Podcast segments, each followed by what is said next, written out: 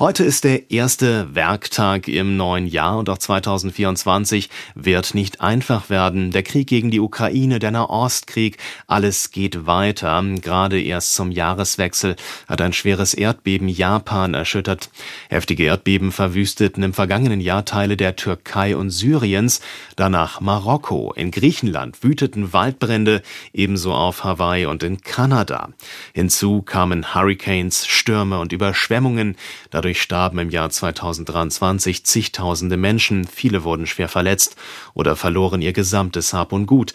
Da ist es umso wichtiger, dass es Leute gibt, die helfen und die versuchen, das große Unglück etwas zu lindern. SWR aktuell Mutmachgeschichten. Einer von ihnen ist Serkan Ehren. Er ist Gründer der Stuttgarter Hilfsorganisation STELP.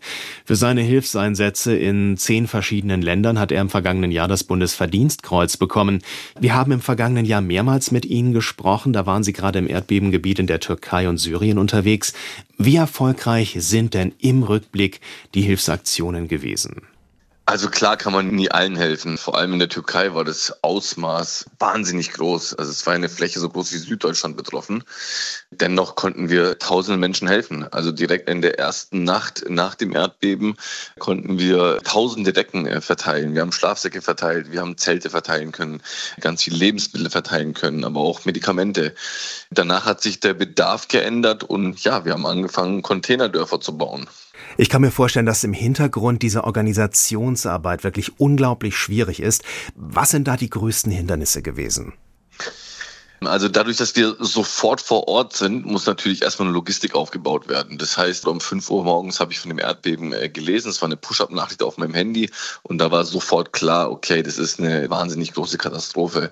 Ich habe da noch keine Bilder gekannt, ich habe da noch keine Zahlen gekannt, aber es war klar, ein Erdbeben in der Stärke, zwei hintereinander, das muss apokalyptisch sein.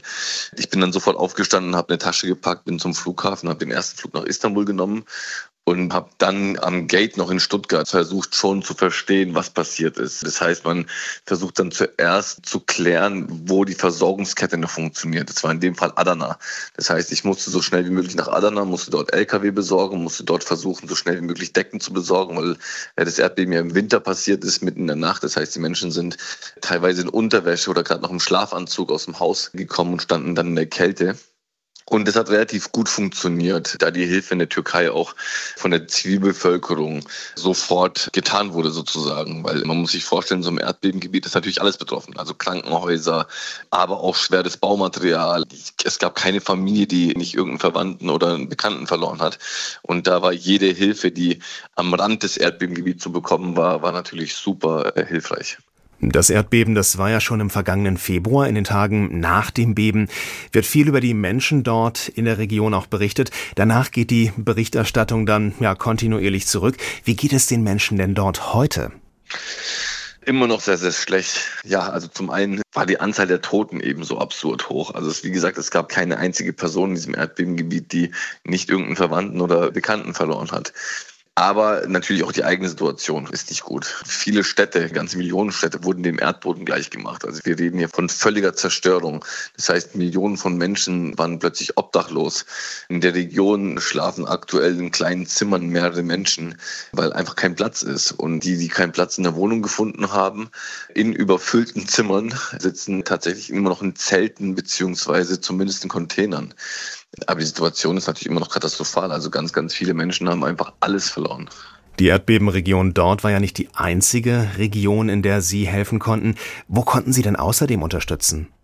Das Erdbeben, von dem wir eben gesprochen haben, da habe ich natürlich auch in Syrien geholfen. Das war mir ganz wichtig. Es war erstmal super, super anstrengend, dort reinzukommen, wegen der schwer bewachten Grenze, beziehungsweise braucht man da ganz spezielle Genehmigungen dafür. Aber auch in Marokko das Erdbeben, da konnten wir auch helfen. Da sind wir tatsächlich auch ganz, ganz weit in die entlegensten Regionen gekommen, wo die Straßen schon verschüttet waren. Wissen wir mit Eseln. Tatsächlich haben wir Hilfsgüter in die am schwersten betroffenen Regionen bringen können. Und dann war danach das Erdbeben Afghanistan auch fürchterliche Bilder. Da war ich auch kurz nach dem Erdbeben der Region.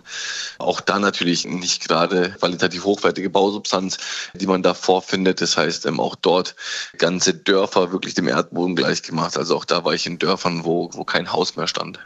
Sie haben es gerade beschrieben, Sie sehen sehr viel Elend und Leid bei Ihren Einsätzen. Wie schaffen Sie es denn trotzdem, auch mit Zuversicht jetzt ins neue Jahr zu blicken? Ja, das Positive, was man daraus zieht, nämlich das Leid, was wir lindern können. Jetzt aktuell wissen wir eben von ganz vielen vulnerablen Menschen, dass sie in Containern sind. Wir wissen, dass sie ihre Lebensmittel bekommen, dass sie ihre Medizin bekommen, dass sie psychologische Betreuung bekommen. Das vergisst man ganz oft, dass es auch zur humanitären Hilfe gehört. Aus den Erfolgen, aber auch aus den Situationen vor Ort, dass man dann eben doch in so absoluten Krisensituationen zusammenhält. Das finde ich immer sehr, sehr spannend. Je schlimmer eine Situation ist, habe ich immer ganz viel Liebe spielen können, ganz viel Mut machende Geschichten hören können. Wenn man dann fremden Leuten die Wohnungen öffnet und sie bei sich tatsächlich auch im eigenen Schlafzimmer schlafen lässt und ja, einfach sich gegenseitig unterstützt auf einem Level, wie es in Nicht-Katastrophenzeiten niemals denkbar wäre. Und wenn Sie sich was wünschen dürften in Bezug auf die Hilfe, die Sie leisten, was wäre das?